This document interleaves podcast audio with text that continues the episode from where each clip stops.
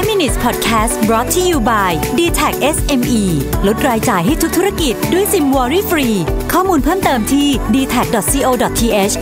s m e สวัสดีครับ คุณอยู่กับระวิธานอุตสาหะนะครับ วันนี้มาชวนคุยเรื่องของการเข้าทำงานที่ใหม่นะฮะซึ่งก็น่าจะเป็นอะไรที่มีทั้งความตื่นเต้นทั้งความกังวลรวมๆกันนะครับ ผมก็เลยไปเอาบทความหนึ่งมาจาก Fast Company ชื่อ five essential question to ask before you accept any job offer ก็คือก่อนที่คุณจะเปลี่ยนงานใหม่หรือไปทำงานที่ใหม่เนี่ยนะฮะควรจะต้องถามคำถาม 5คำถามนี้ซะก่อนนะครับ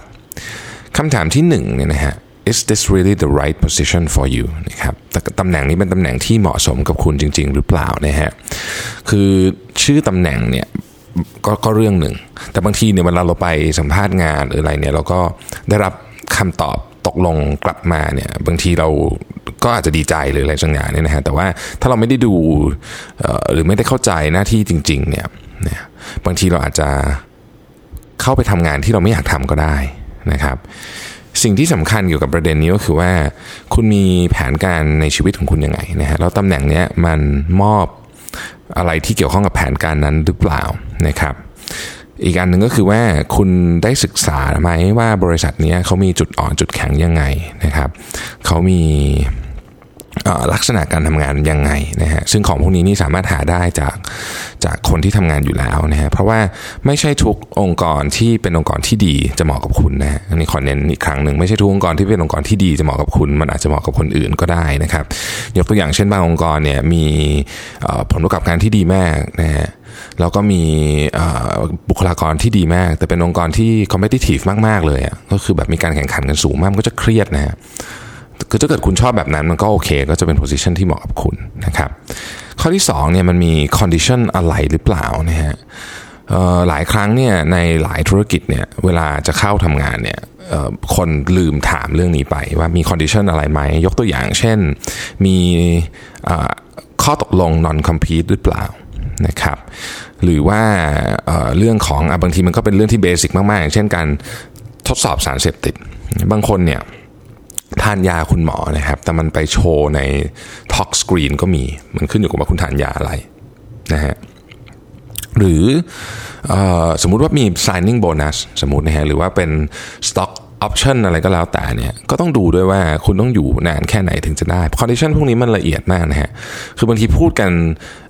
บางทีคนรับพูดอย่างหนึ่งของจริง ๆ ที่อยู่ในสัญญาเป็นอีกอย่างหนึ่งเราก็เคยเห็นเคสทำนองนี้มาเยอะแล้ว เพราะฉะนั้นต้องอ่านอะไรที่เป็นตัวอักษรนะครับ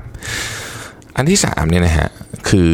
คำถามที่ว่า is everything you want in the offer ทุกอย่างที่คุณตกลงกันนะหรือว่าคุณต่อรองกันนะมันอยู่ในออฟเฟอร์หรือเปล่า มันอาจจะเป็นเรื่องเล็กๆน้อยๆเช่นที่จอดรถอะไรเงี้ยนะฮะก็ได้นะฮะก็ต้องก็ต้องแน่ใจว่ามันอยู่ใน offer ค่อนข้างชัดเจน อย่าลืมว่า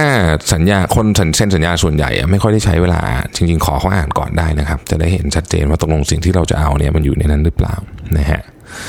อีกเรื่องหนึ่งก็คือเรื่องของ เวลานะฮะเวลาเป็นยังไงบ้าง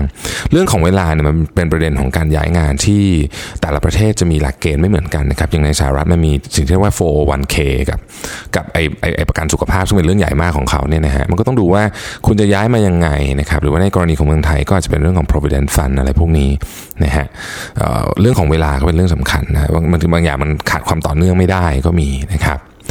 ข้อสุดท้ายที่ผมคิดว่าเป็นเรื่องที่ สำคัญอาจจะที่สุดเลยนะฮะ ก็คือว่า what impact will this job have on your family สำหรับโดยเฉพาะสำหรับคนที่มีครอบครัวแล้วมีภาระมีความรับผิดชอบนะครับ เวลาจะรับงานตำแหน่งใหม่เนี่ยบางทีมันมีประเด็นเรื่องของเวลาที่ต้องใช้เพิ่มเติมเวลาเดินทางเงี้ยนะฮะบางตำแหน่ง ต้องเดินทางเยอะนะครับ ผมผมเคยรู้จักคนที่เดินทางปีหนึ่งแบบหลักร้อยวันขึ้นไปเนี่ยมีนะฮะร้อยห้าสิบวันก็เคยได้ยินนะเยอะมากเลยนะครับ ถ้าเราลองคิดดูจริงๆ เพราะว่านอกจากมันจะ เป็นเวลาเดินทางที่ไปทำธุรกิจแล้วเนี่ยเวลาก่อนและหลังกลับเนี่ยมันก็ไม่ใช่ว่าเราจะร่างกายพร้อมสมบูรณ์ร้อยเปอร์เซ็นต์คนที่ขึ้นเครื่องบินบ่อยๆนะแล้วเดินโดยเฉพาะเดินทางไกลๆเนี่ยครับมันจะต้องเพลียเวลากลับมาบ้าง ต้องมีบ้างนะต้องมีบ้าง ดังนั้นเวลาจะรับงานอะไรเนี่ยเราก็ต้องถามครอบครัวด้วยว่า งานที่กำลังจะทำเนี่ย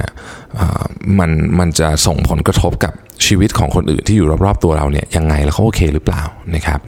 หรือประเด็นอย่างที่ชัดๆกว่านั้นเช่น ถ้าต้องย้ายเมือง อะไรอย่างเงี้ยนะฮะลูกๆโอเคไหมลูกๆเขาอาจจะ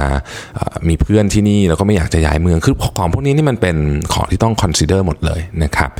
ไม่ใช่ว่าเรื่องเงินไม่สำคัญนะฮะเรื่องเงินก็ต้องก็ต้องแน่นอนต้อง consider แล้วแต่มันมีประเด็นอื่นรอบๆ เรื่องของค่าตอบแทนหรือแม้แต่ตำแหน่งงานที่อย่าลืมพิจารณาก่อนนะครับ5ข้อนะฮะอันที่ 1 position นี้มัน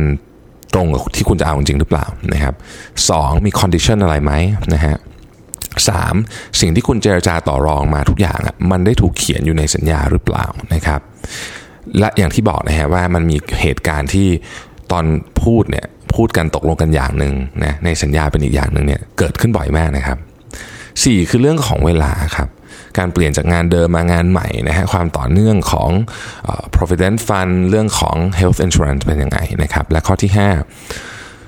เรื่องนี้มันเกี่ยวกับกระทบกับชีวิตของคนรอบๆตัวเรายังไงบ้าง แล้วเราได้คุยกับเขาหรือยังว่าเขาโอเคไหมนะครับ นี่ก็เป็น 5 ข้อนะฮะที่ควรจะต้องถามก่อนจะเริ่มทำงานใหม่ รับ offer หรือพิจารณา offer จากที่ใหม่นะฮะก็ลองถามดูเพราะว่าบางทีเนี่ยไม่ได้ถามแล้วมาเสียใจทีหลังก็มีกันเยอะนะครับ ขอบคุณที่ติดตาม 5 minutes นะครับ สวัสดีครับ 5 minutes podcast presented by d t e c SME